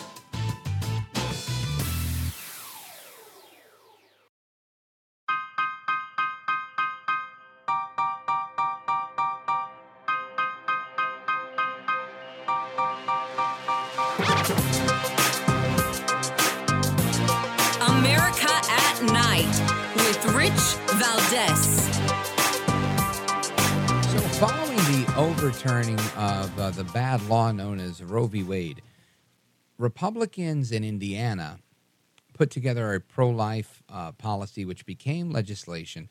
And Planned Parenthood sued them, and this went to the Supreme Court, them saying, no, um, we're going to uphold those pro life policies and, and strike down any rehearing of this in a 4 1 decision. And so now the pro life policies in Indiana are set to go into effect, uh, I guess, at the end of the uh, fiscal year, June 30, uh, the upcoming fiscal year. And that's news that's coming out of Indianapolis now. Our guest is the president of 40 Days for Life, Shawn Carney. Welcome back. What's your thought on this uh, big victory for life in Indiana? Well, it's it's it's awesome, number one, but it's also a reflection of what we're seeing state to state. I mean, Planned Parenthood and the abortion industry had a had a plan basically when Roe was overturned, which they didn't expect, but but so they rolled out this plan to go state to state and get abortion uh, in all of the the constitutions of of these states and just make it permanent law in the states. But what they didn't realize is the pro life movement was more prepared for the overturning of Roe. We had a number of trigger laws that went into effect banning abortion. Right now, there's essentially 23 states uh, that are essentially abortion free, um, which is a phenomenal number, you know, half our country. Um, and so Indiana's another example of that, of where they weren't embarrassed that Dobbs overturned Roe v. Wade, that you know, uh, this was sent back to the states. It should be decided by uh, the states. Eventually, I think we will have a federal law because we're not going to make it in a schizophrenic country where you have no rights as a human being in California. You're not a person. Uh, and you are legally protected under the law in Texas and in Florida and in Tennessee. We did this the last time that our Supreme Court dehumanized an entire segment of our population, and it didn't work. Uh, the free free free states and slave states didn't work, and and I think abortion-free states and, and pro-abortion states won't work in the long run. We will fix our schizophrenia. But for now, we're having these states, and they're battling to support um, the overturning of Roe v. Wade and give more of their citizens the dignity and the respect and the protection under the law that they deserve. So I think it's awesome in Indiana. Um, we see a number of laws uh, throughout states that are surprising, Wisconsin being one. Uh, with abortion's illegal in Wisconsin right now. They're fighting that, but that's phenomenal. Um, so it's not just states that you would assume are red and conservative. It, it's states that that have good pro-life laws and, and aren't necessarily very conservative states. What type of pushback are you getting from from individuals on this? Because I think even there's a number of pro-lifers that I've met that say, "Look, I, am I'm not pro-abortion in any way. However, you know, they they make the rape and incest uh, exceptions, and uh, some of these laws have been, in some cases, falsely um, portrayed in the media as such. But in, in some cases, um, you know, like you're saying, a, a full a ban on abortion and these these rare instances where people are you know forced to go to another state and whatnot. Um, what type of pushback are you getting from from people that are pro life or even people that are pro choice but lean pro life, if, if, you will, if that's a thing, uh, on the extent of some of these uh, new regulations? Well, I, th- I think there's there's two ways to look at it. Number one, uh, the politicians that are owning Roe being overturned win. The Republicans. Uh, mm-hmm. You see Kemp. You saw DeSantis. They did great in the midterms. Greg Abbott, my governor here in Texas, unbelievable pro-life governor, did great. Did great. Won in a landslide. And then the the wussies, I guess we can call them, use that sophisticated term, who are just scared. They were like, they overturned Roe v. Wade. What do I do when abortion comes up? Uh, they're not owning it. And I, I think that, you know, obviously cases like rape and incest, we deal with a lot of rape victims. We deal with a lot of underage rape victims. And I, I don't think it's healthy when we fall into the myth that somehow abortion as a surgery – is designed to heal you from a rape. Uh, it's not, and all you have to do is talk to the women who who were raped and who had an abortion, and then talk to the women who were raped and and who uh, gave their child up for adoption, which most of the minors do. The the rape victims they give their their child up for adoption, but uh, you know nobody has exploited rape victims more than the abortion industry in our country over the last 50 years, and it's shameful and they don't work with rape victims. You know, we do. We we look at them in the eye, and the the last thing they need is to be strapped to a table and and, and have an abortion. Um, I think one of the most powerful things any rape victim has ever told me was that it created two anniversaries for her. Uh, they always remember the date of their rape, and they always remember the date of their abortion, and now one reminds them of the other. Mm. And the, something I would have never thought about as a man. Um, right. And and then the women that choose life, there is that uh, that that hope and that that light at the end of the tunnel that all life gives us when when they are reminded of their rape and that that a family sometimes they keep their baby and raise him or her, but if they give give him or her up for adoption, that a family is raising that child. And um, we had we had one rape victim say she was being pressured to have an abortion by her own shameful father. And he said, She's not going to raise that rapist baby. And she stood up for herself and she said, It's not his baby. He forfeited his rights over his child when he, you know, uh, committed that heinous act. And, and she chose life. So I think sometimes it's easy for pro lifers to be like, oh, yeah, rape, rape. Yeah, we'll just give that up but they're actually not thinking about the people involved. And they're also not calling out the other side for saying, this is what you're doing. You're parading around 14 year old rape victims so that you can have an abortion on demand at 40 weeks. You should be ashamed of yourself. Folks, stick with us. We're coming right back with Shawn Carney, president of 40 Days for Life. 40daysforlife.com is the website. And uh, we continue that discussion as well as your calls 833 482 5337. 833 4 Valdez. This is America at Night with Rich Valdez.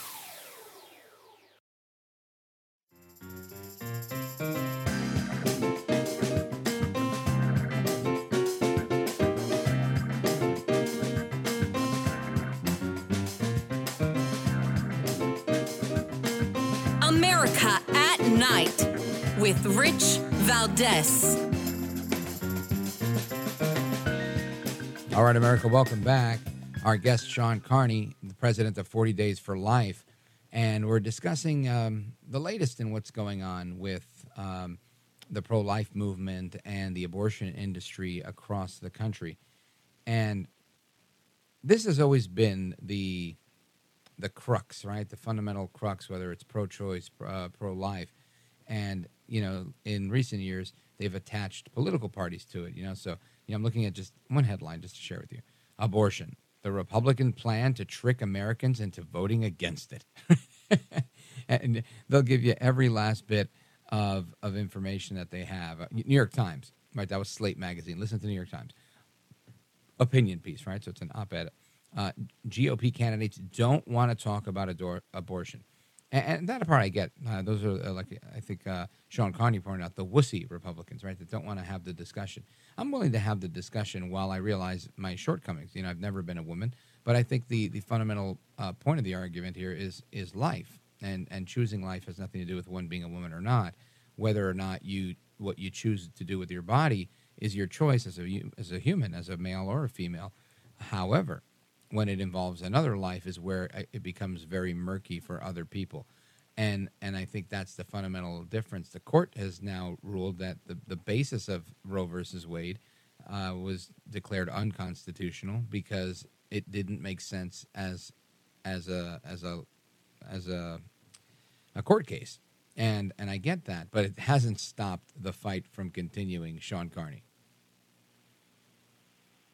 No, and we've just seen through 40 Days for Life our efforts. Uh, we've gained volunteers, we've gained cities, we've gained locations, we've grown uh, in a post Roe America. And it's because uh, the pro life movement, and uh, this was very well articulated by, by a pro choice woman. Um, the day that the Dobbs decision overturned Roe, I, I turned on the news, and the first person I saw was this lady. And she had marched for reproductive rights. She was still pro choice today. And she said, We knew this day was coming because over time, decade after decade, the pro life side became the pro woman side, it became the pro science side, um, and it became the compassionate side because they had free medical help and free pregnancy centers. And there was just no way for the abortion movement to combat that. Um, we could say we disagree with you and women deserve reproductive rights and all that, but she said we had no depth, and they had depth. They backed it up, and we we couldn't talk about the unborn child. We hated ultrasounds. They embraced ultrasounds. They they gave them out for free, and I thought it was a very good point, and and that's why we see these trends uh, in any cultural movement, but especially regarding abortion, where you had like the baby boomers who marched for reproductive rights and then ended up becoming accountants and voting for Reagan. And as they got older, became more pro life. And their kids, the millennials, became uh, more pro life. And now Generation Z, at their age, is the most pro life generation ever at their age. They accept everything else in the world, uh, but they're very pro life because they probably have a picture of their own ultrasound and so I think it's it's hard to detach the humanity of of the unborn in in in 2023. And and that's, you know, that's why they overturned Roe v. Wade. It was based on bad science in 1973. And that's just, you know, a, a fact and I think that's one of the reasons why over time we'll see more states want to end abortion and want to end it for the right reasons. Shawn Carney, let everybody that's listening know how they can learn more about uh, your work.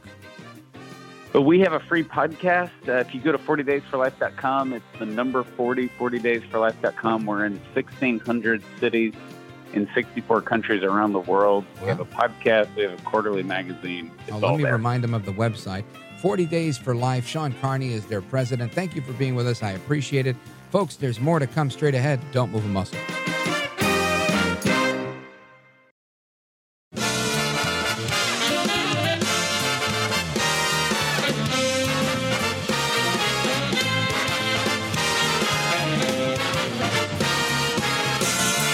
Live from the city that never sleeps. 17 miles from Madison Square Garden, New York City. It's America at Night with Rich Valdez, America's favorite late night talk program, featuring interesting guests from around the world and calls from across America. And now, here is your host, Rich Valdez. Hi there, good evening, and what's up, America? I am Rich Valdez, Valdez with an S at Rich Valdez on all of the social media. Your liberty loving Latino amigo. Happy to be here with you Monday night. And the phone number, if you want to join our late night national town hall conversation, give me a call 833 482 5337 833 4 Valdez. And I opened up the show in hour number one talking about Joe El Baboso Biden and how. Uh, his commentary on being in Maui and, in my opinion, his lack of empathy. Uh, but he was expected to face criticism, um, and this was reported by the media as well as others with respect to what's going on in Maui, and in particular with the destruction in um, Lahaina. And it, it's it's lamentable, really. This stuff is pretty. Um, it's really sad and I, I don't want to, you know, be um, critiqued or accused of politicizing this. It's not my intention. It's really my critique of Biden and his response to this catastrophe. Um, but I'm not the only one.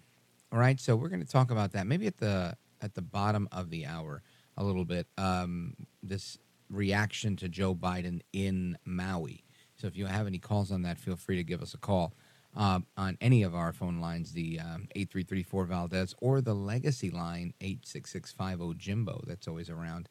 And I want to um, switch gears though, and I want to go into something a little different because you know there's there's so much going on in the news today, and one of the things that came to mind that I found very interesting was this story in CNBC where American workers are demanding almost $80,000 a year to take a new job. Now, again, um, demanding, requesting, requiring, whatever word you want to use.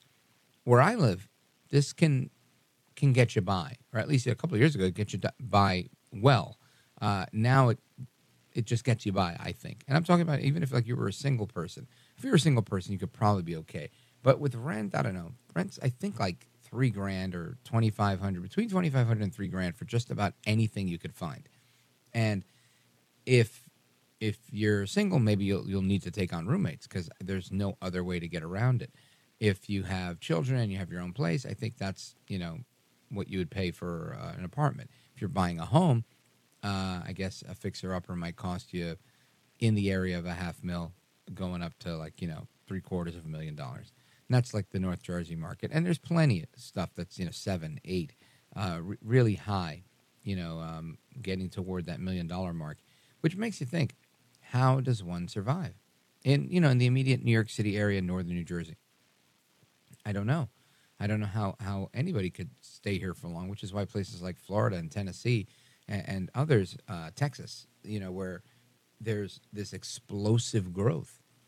But some of the key points from this article uh, in MSNBC. It says the amount of money most workers now want to accept a job has reached a record high this year.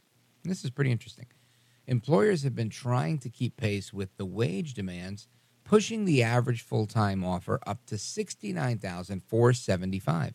That's a 14% surge over last year. Now, one might think, man, this is great. They're creating new jobs and they're 14% more than last year please keep in mind that inflation, by the government's count, is 16.3%, right? Or 16.8. It was 16 point something. Uh, feel free to fact check that. If you've got infl- inflation of 16% and wages have gone up by 14%, is it really a surge if it's not even keeping pace with inflation? Of course not. That means you're still negative 2% on what you spent last year, even if you get a raise that's 14%. And who's getting a 14% raise?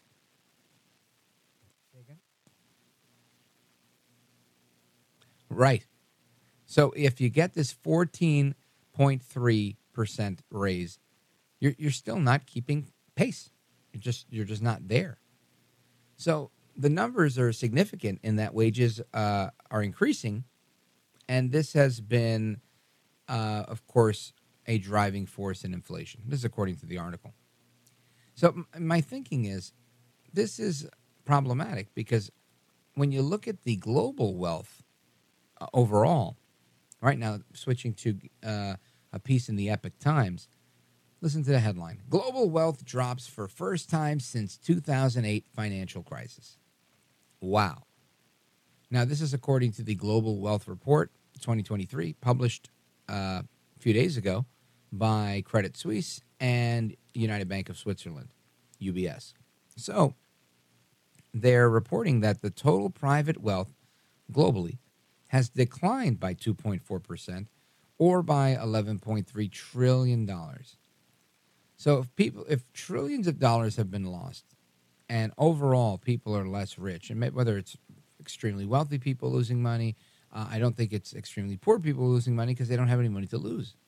But whatever the case is, people are losing money and I'm pro- uh, going to go out on a limb here and say I'm sure this is negatively affecting uh, middle income earners. So, if wealth, and this is again the report, wealth per adult fell 3.6% or $3,198. Uh, so, just shy of 3200 bucks. So, you tell me, how does one live? Like, how does this even happen? I, I couldn't tell you. I couldn't tell you how we're, we're giving a 14.3% raise when inflation's over 16% by the government's count and on certain items going into the 20s and 30s. So, what gives? I don't know. I don't know what gives. I can just tell you that it doesn't really matter if you get a 14% raise because you, you can't keep up with inflation at that at that rate. And this to me is is a problem. Now you compare that with the previous economy, or at least under the previous administration, pre-COVID, and I think household uh, median household incomes were up 6,500 bucks. That's since dissipated and I don't think there's even a net gain there anymore. So when I see these articles and I think, my goodness, you know, people are demanding 80 grand. Of course they're demanding 80 grand a year. Why wouldn't they demand 80 grand a year? How on earth can you survive with anything less? Now, if you're listening to this and you're like, well, you know what? I support my entire family. I'm making, you know, between 40 and 65,000 or something like that. Amen. And God bless you. And I'm hoping that you live in a part of the country where you can do that. Even in Pennsylvania, there's places where you could pull that off. But if you're in one of the big major hubs, New York City, Miami, Chicago, Los Angeles, San Diego, uh, th- these are extraordinarily expensive places to live. And I just don't see how people can can really survive uh, off of what they're even, you know, barely on, on what they're asking for. So I don't know. Interested in hearing your thoughts on this. And if you think it's phony baloney, if it's the real deal, if it's fake phony fraud or not, you let me know. Give me a call, 833 482 5337 833 4 Valdez. This is America at Night with Rich Valdez. Call now, 833 4 Valdez. That's 833 482 5337. 833 4 Valdez. That's Valdez with an S.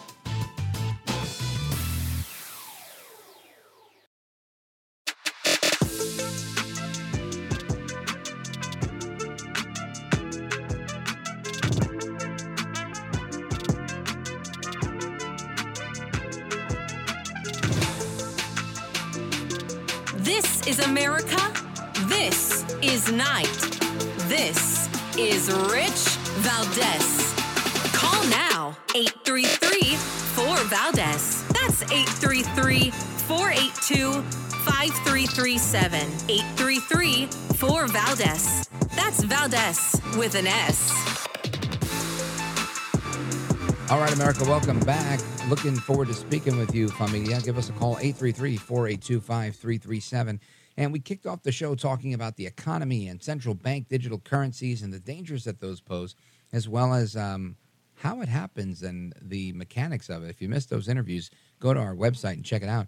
Rich Valdez America at night.com. Rich Valdez America at night.com is the website. I hope you uh, have a chance to go there. You can listen to any show that's already been archived, and they usually get archived about an hour after we go off the air. So uh, definitely check that out. And we, um, again, we talked about Korea. We talked about uh, the global threat coming from all of these Asian actors, as well as their participation with other bad actors that are anti American. And we talked about the uh, news that broke a little while ago on Indiana, uh, where the Supreme Court upheld their um, their right to um, to limit abortions in the state of Indiana, saying it did not violate their state constitution. So lots that are that's on the table. Of course, we're open phone America here, so you're able to call in on anything you want. And I see that we have a couple of people on hold. I just wanted to uh, reiterate what some of the topics were because I think um, they're worthy of additional discussion. So I'm looking forward to hearing from you on that stuff. Let's go to uh, Jamestown, New York, WJTN, and check in with Derek. Derek, what's up? You're on with Rich Valdez. Welcome. Hey, once again, Rich, it's an honor and a pleasure. Thank you. The number one, per- yeah, the number one person you want to be in communication with is the Honorable Louis Farrakhan. And what's so honorable about Louis Farrakhan? Um, you should know because you're from New Jersey, and remember Neptune, New Jersey, the five percent nation. Probably a lot of your relatives was exposed and got a lot of supreme wisdom from them. So well, I do have some uh, friends that were five percenters, uh, but they they all became five percenters when they were in jail, and then when they came out of jail, they realized that that wasn't the move for them, so they gave up on the Nation of Islam. But some some maintained. But that's the that's the extent of what I know. Yeah, well, you need to be in touch with him. He's a wonderful person. He's the most powerful person on the planet. Well, He's the number one man. I would say I, don't think that he has the keys to the nuclear missile arsenal where you can destroy the planet. I would say probably the president of uh, the United States is probably the most powerful person on the planet, arguably. But um, when you said he's a wonderful person, I, I couldn't label wonderful somebody who has labeled Israel as Satan and, and says horrible things about Jews. How could we call him wonderful? Well, the, when he quotes Jews, he quotes from Jewish rabbis. A lot of rabbis write books, and they he quotes from them. Oh, so if I quote racists, I am somehow not a racist, and I can still be called wonderful. Well, racist is just a word. All right, let me rephrase. Let's say I quote from someone that writes about how a certain race, you pick the race, should be eliminated. Let's say I quote from Hitler, and I say that Hitler, uh, you know, Hitler said this, and this is, and blah blah blah, and I and I preach to the masses in my movement that it's it's calling for the extermination of Jews. After quoting Hitler, should I then be called wonderful if it's something I believe in? Well, that's the that's the beauty of freedom because once they expose themselves, then we got the job to correct them. If hundred percent, I, I don't disagree with what you're saying, Derek. In terms of of you know, if, if there is a Hitler out there, if there is a racist, if there is a Farrakhan, it is a, uh, on us to be informed patriots, to know what's going on in our country, to know what's going on in society, to understand what's what and what's not, and and call it out and, and that's the reason uh, we're having this conversation because you're telling me that the Honorable Louis Farrakhan is a wonderful person. And in so much as I know about Farrakhan, I don't think I could use the word honorable. Um, and I don't think I could use the word wonderful. So that's why I was asking. Yes, well, because you don't know him, and that's that's pretty sad, Rich, because you should definitely. Well, what I know about him isn't very good, uh, but I am willing to interview the guy to get to know a little more about him and see what he has to say. But anyway, what is it that he um, he brings to the table that you want to highlight tonight? Well, this is what I wanted to say on the abortion because you had the, the dude on there that Yes. has the title book 40 something, 40 what? President of 40 Days for Life, Shawn Carney. Right. Now, when we hit at 40, okay, that's right there because they never did the 40 acres and a mule. You see? So hmm. that right there, see, and so people like that, you know, and loving America and America's so beautiful. I don't know what this, what dream Well, don't you love America and think it's beautiful, Derek? The hell no. Well, why are you here, though? Don't you have an opportunity to go somewhere else, a better country that would serve you better?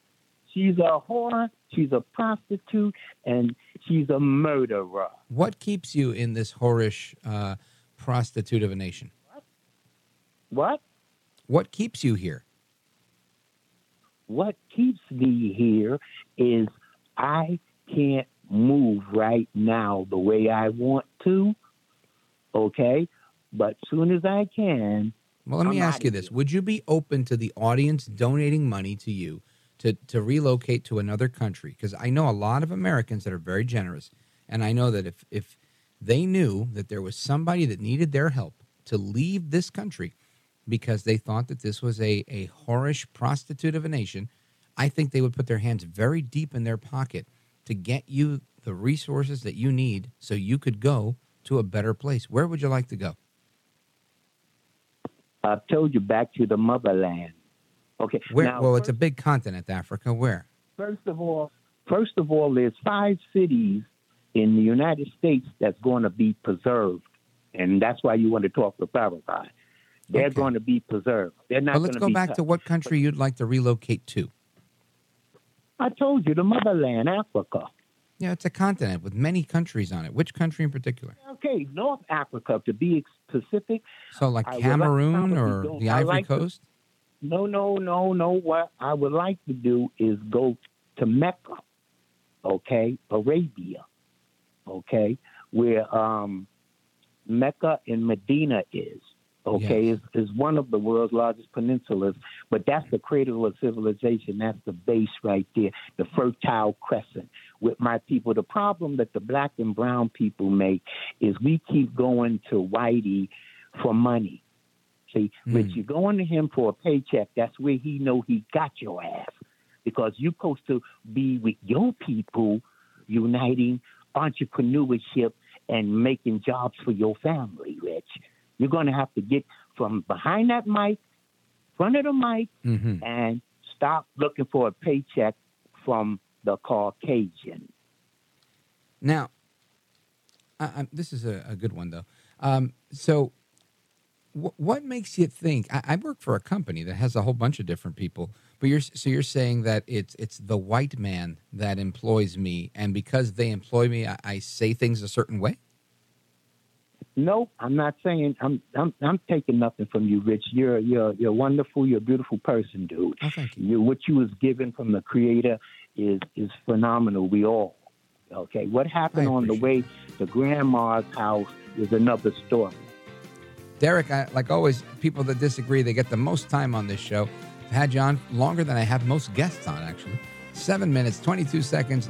Uh, you made a lot of points. Hopefully, we'll talk again soon. I appreciate it. The music means they're kicking us out, but we're coming back to your calls and more. Plus, if we do have a GoFundMe, help him go back to the motherland. We're coming right back. Don't go anywhere.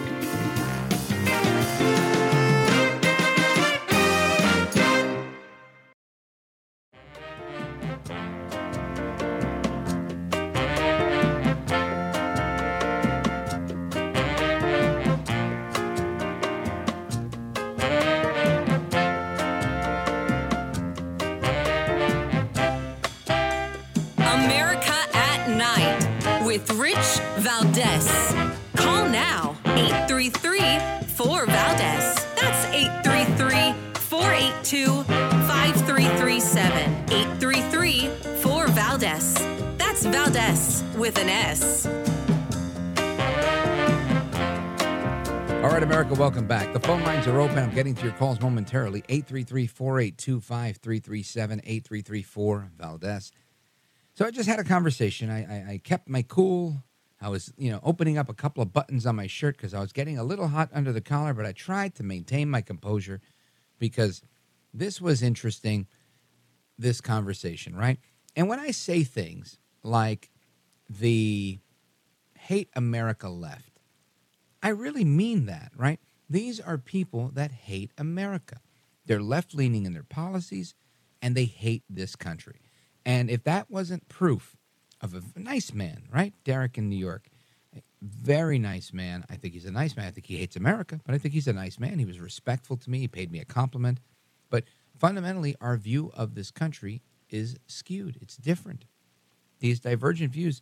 Uh, and again, he's free to believe that. That's what the liberty we have in this country allows us to do. However, when I talk about folks that hate this country, they there are people that hate the country, and, and it really does exist. And it reminds me of a, a party I went to about a month ago. Actually, it's a month ago on Wednesday. And in going to this this party, and again, it was my, my friends who run the Cuban place that they sold the place to a to a new family uh, from Ecuador that's operating this restaurant now.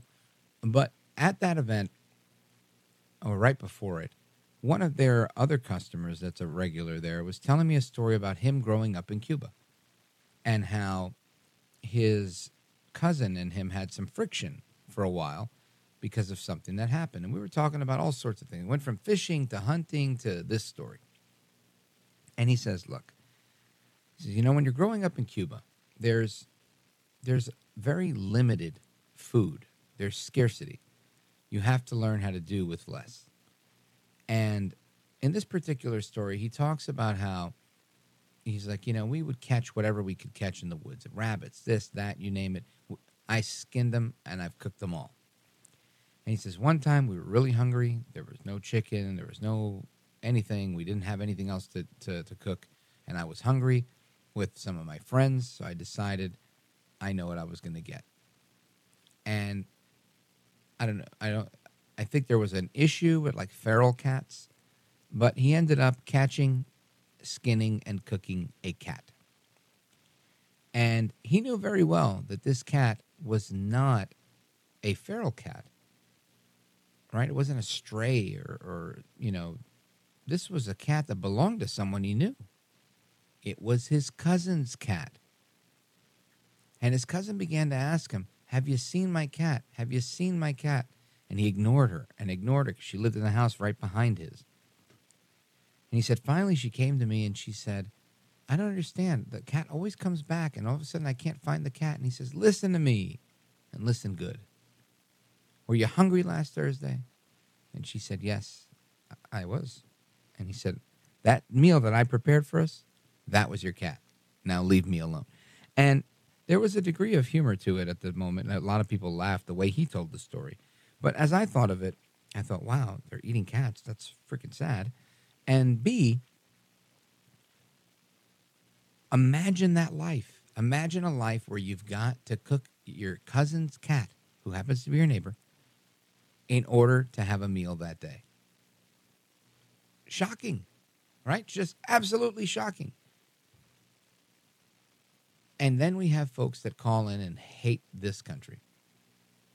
Right? So that's why I am uh, maybe one day going to set up a, a little GoFundMe or some sort of telethon where we donate to get guys like Derek the chance to go to Saudi Arabia, to Mecca, or to Africa, where else he wanted to go, and and give them an opportunity to experience life somewhere else. Because, you know, I think Trump said it best. You know, if you don't like America, get out.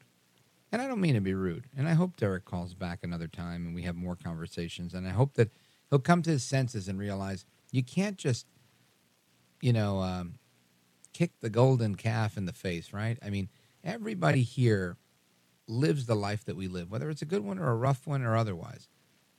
They do it because of America. And we're not eating cats, right? At least I'm not. And I don't know anyone who is. Leave the restaurant jokes aside. So that's just my thought, and I wanted to share that with you because, man, it's just it's really disheartening to me to know that there are people that are that adamant. This is a little beyond a disagreement. People that are just that adamant in in and that passionate in their opposition to the country, their hatred for this nation, and it's just it's uh, just fascinating to me. Anyway, let us continue our conversation with our callers. Let's go to Shields, Michigan, listening on KDKA online. Kim, welcome. You're on with Rich Valdez. Go right ahead. Hi, Rich. You were more than fair with that hateful, racist guy.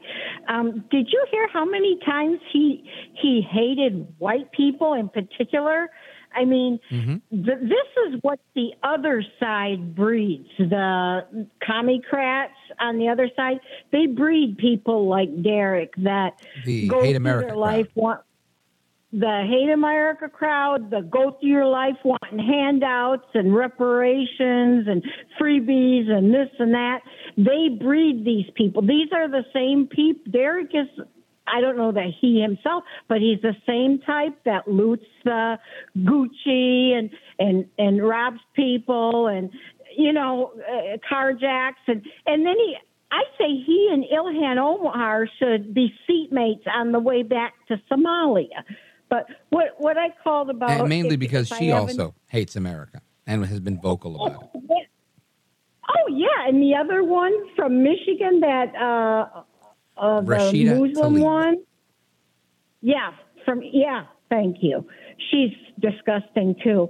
Um, yeah, if I had time, I'd like to talk about the digital money. Is that okay? Yeah, the central bank digital currency. We talked about that a little while ago. What's on your mind? Yeah. Um, people on my side, our side, conservatives, don't want anything to do with digital money. China has digital money. They have. Uh, they keep track of everything you do. People carry a phone not for fun, not to look at stuff. They're they're they have social uh, uh, scores, social scores over there. Yes. And if you The social credit score. jaywalk, yeah, thank you. Again, you helped me come with, with the word. Um, yeah, and they're the type of country that has digital money where they keep track of everything and they take it away from you just like that. If you jaywalk, if you didn't um, do whatever they think you should have done, if you, uh, you know, whatever, they take it away from you. And that's what the ones on the other side here and around the world want to do. They want to take everything away from us. What do you think? Yeah, I don't, know if it's, it's taking it away in so much as, and I guess that's probably an ultimate goal. You're probably um, accurate there, but I think it's really control. It's okay for you to have money. It's okay for you to participate in capitalism. It's okay for you to do all sorts of things as long as we can control the levers of power, right? Um, that's the British, the levers. I say levers. Uh, but in reality, that's, I think, what it's really all about. They want to be able to say, look, you can do whatever you want, but if you want to buy an airline ticket and go to New Orleans, well, you're not allowed to do that because you haven't upgraded your stove yet. You still have a gas stove. And the gas range is really bad for the environment. It causes all sorts of diseases, we, we now believe. So we're going to withhold your ability to travel beyond, you know, one state in either direction, uh, no multi-state travel. And, and these are the types of things that they do in China. And I could see things like that happening here. Uh, because you you are you, it's basically a digital new age segregation based on what they want you to do politically or socially and i could see them targeting parents uh, who are pro school choice i could see them uh, targeting pro life advocates i could see so many people getting targeted uh, for for a million different things because we see those same people targeted now in many different ways. So yeah i'm with you on that. I think it's about ultimately it's about control and that control definitely i mean if you can't use your money who's going to use it? If you can't take your money out of a bank who gets to keep it right? So i think you're you're right but i think it's it's bigger than that. It's really about control ultimately. Kim great um, question. I appreciate that. Folks we're going to come right back to your calls and more straight ahead. Plus i want to touch on uh, divorce a little bit. There's been some stories on divorce in the news over the weekend, and I want to touch on those. Don't go anywhere.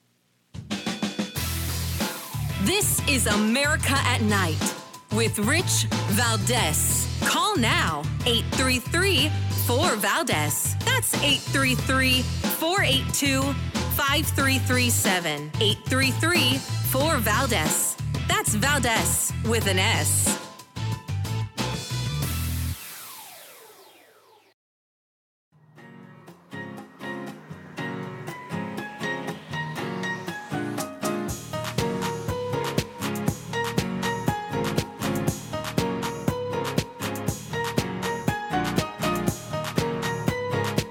Uh, by the way, your ratings are up. Congratulations. I had somebody. It's always nice to check.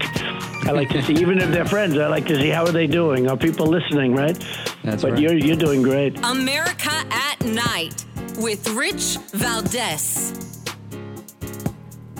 All right, America, welcome back. We continue with your calls and more. 833 482 5337. 833 4 Valdez is the phone number. Or you can take pot shots at me online at any of the social media sites. I'm at Rich Valdez with an S at the end. Now, I want to talk about this story that was in the news, and it's Britney Spears getting divorced. Now, I know you're thinking, come on, Rich, really? How do I really care about Britney Spears getting divorced? I know you don't. Uh, but I want to talk about that because really what I want to talk about is divorce. And this is a little humorous because somebody sent me something from social media and I thought it was funny. Listen to this. It discusses uh, the a senior citizen and a brand new car that he bought. And he bought a new Corvette, a convertible Corvette, straight out of the dealership. And he pulls out of the dealership He's taken off down the road. He floors it to 80 miles an hour. He's enjoying the wind blowing through whatever little gray hair he has left on his head.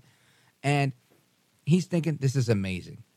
As he's flying down the interstate, pushing the pedal to the metal. He's looking in his rearview mirror and he sees a state trooper behind him. The lights are flashing, the sirens are blaring. He floors it to 100, then 110, then 120 miles an hour. Suddenly he thinks, what am I doing? I'm too old for this. He pulls over and he waits for the trooper to pull up behind him. Pulling in behind him, the trooper walks over to the Corvette, looks at his watch, and says, Sir, my shift ends in 30 minutes. Today's Friday. If you can give me a reason for speeding that I've never heard before, I'll let you go. The gentleman paused and he says, Years ago, my wife ran off with a state trooper and I thought you were trying to bring her back to me. the trooper replied, Good day, sir. and he went on his way. And I read that and I thought, man, this is pretty funny. Um, but divorce isn't really something that's funny, right? Of course, uh, divorce is uh, devastating to, to many people. For many years, it has a lot of repercussions. But it is, uh, it is funny. And I know we talked about this the other day about gray divorce, about people, um, you know, over 60 or over 50 getting divorced. And I'm looking at Britney Spears, who's had no luck in love. This uh, poor woman, you know, despite all the money she's got, her husband's leaving her. Uh, his name, Sam Asghari, filing uh, for the first time. Uh, this news of the divorce came out, I think, on Friday. It came out, and and it just makes me think how how difficult must it be to live with Britney Spears that you'd want to get rid of. I mean, she's a fairly attractive person. She's a very successful person. Um, you know, I, I, just I would I would think that she'd have um, you know her pick of the litter, and not that she'd be on these multiple marriages. So I'm just uh, interested in that. Uh, but anyway, let's go to Paul. Paul's in Zanesville, Ohio. Paul, what do you think about Britney Spears? Well, Rich, uh, you're talking to a man that's been married for 35 years, been with the same woman for 45 years. We was high school sweethearts. So I'm not getting into that divorce realm. We've already decided that, nah, we're not going to do that. We've almost got our home paid off. We're just going to stick to that route. You know, we get we get upset with each other now and then, but we get over it. But um, I would like to talk about that gentleman that called in that hates the United States so much. You know what? Mm. He ought to have a conversation with Brittney Griner. You know, maybe she can enlighten him a little bit. This is the best country we got going. My grandfather, who was a World War II veteran in the Navy, um, said it the best when he said, "We got the best country going." And um, I've always remembered that, you know, if you don't like America, get out. And I might, you know, go ahead and throw a few dollars at that guy if he wants to go. And then I have another comment, but I'd like your comment on that. Well, you know, I think that's a great point because even Brittney Griner, who was, uh, I wouldn't say hate America, but very critical of America, uh, I think she came back singing a different tune. I think she was really happy to be back in America, and and I, I feel like you know that's never lost on me. I, I love this country. I visited um, others, but I, I really do feel like this is where it's at. Of course, whenever I say something like that, somebody wants to take exception somewhere and take a pot shot at me and say, "Oh, come on, what America's this, America's that, America's blah blah blah blah blah blah blah," and they, and they want to beat up and you know and crap on America. And look, that's their right. And I'm one of those guys where you, you could you could say what you want, just you know keep it within the lines of respect. And I think it's it's so um, it's so important that we we not lose sight of that, right? We got to keep talking about this stuff. We have to remember why America's great, in spite of what Joe El Baboso Biden is doing to our federal government and the country vis-a-vis his policies. These things are important, but I think you're right. Derek needs a um, perhaps a wake up call if, if we can get him one, if we can get him a nice trip to one of these countries where, you know, um, he could see things up close and personal and really start to appreciate the United States, Paul. Yeah, so maybe he should talk to a veteran who doesn't doesn't have an arm or a leg, or maybe don't have both legs or something. Maybe he should talk to them that's fought for this country. So now, anyway, I wanted to ask you another question, if I could, Rich. Um, now, over in uh, Poland, they're going to get some. Uh, I think uh, the United States government said they're going to give them some Apache helicopters now, and mm-hmm. so forth. And the F-16s are going over there. And I called the other night, but we was in speed round at the end of the show, and I would like to know your thoughts on what you think about them giving those F-16s and so forth. I think this will change the whole scope of that war. You know, they could go I in think, and attack now. Yeah, I think you're right. You, you, when you're able to go on offense um, with somebody that's been blasting you from the air and you haven't been able to defend yourself, but for using surface to ground missiles, you know, like uh, this is a true game changer. So I think you're right on that one. I agree with you 100%. Uh, and hopefully that brings a resolution here, right? If you can put up enough of a fight, eventually the fight will end. Uh, that's my belief. Maybe it's uh, it's a naive one, but that's where I'm at. Paul in Zanesville, Ohio, WHIZ. Thank you so much for the call, for the great insight, and I appreciate your uh, your faithful listenership, folks. We're coming right back to the rest of your calls. We're going to Wisconsin and other places in the country in the speed round as we wrap it up. Don't go anywhere. This is America at Night with Rich Valdez.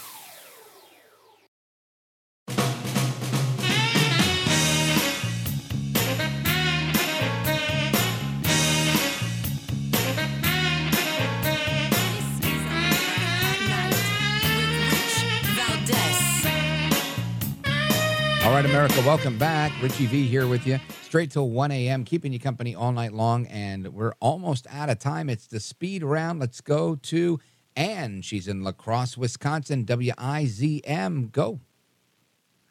You're looking good, Rich. Oh, um, thank you. And you were talking about a divorce. My neighbors were uh, had a disagreement about the one guy's upcoming wedding. So the future bridegroom said I don't like to argue. And the other guy says to him, If you don't like to argue, why are you getting married? That's classic. I love that, Anne. Let's go to Daryl. Daryl's in Hawley, Minnesota, with 45 seconds to go. Daryl, go for it.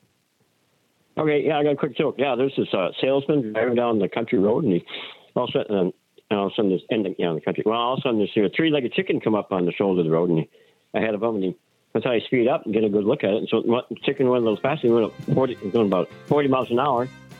And a little fast, going about 50. He only turns up to 60 miles an hour. He can't catch, catch this three-legged. It's a three-legged chicken. He can't catch this three-legged chicken. A three-legged chicken. I can't do it, Daryl. We're dying over here, folks. We're coming back tomorrow. Daryl's going to call us back and finish his joke about the three-legged chicken. Until then, hasta la próxima. Take care, good night, and God bless. I am Rich Valdez. The Bigger Pockets portfolio of podcasts are worthy of your investment. We're having a real conversation as real real estate investors. New episodes available every day. It's important to buy where it makes money and not necessarily where you want to travel to. Bigger Pockets, On the Market, Rookie Real Estate, or Money Podcast. The purpose of flipping is to create more cash so then you can reinvest into other types of properties. The Bigger Pockets Podcast on YouTube or wherever you listen.